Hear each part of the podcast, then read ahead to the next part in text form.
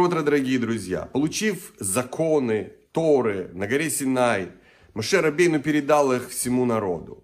Одни из главных законов – это законы о душевном и физическом здоровье. Когда человек болен, ему необходимо прийти к врачу. Врач должен помочь ему и сделать все необходимое, чтобы облегчить его ситуацию. То же самое касается и духовного здоровья.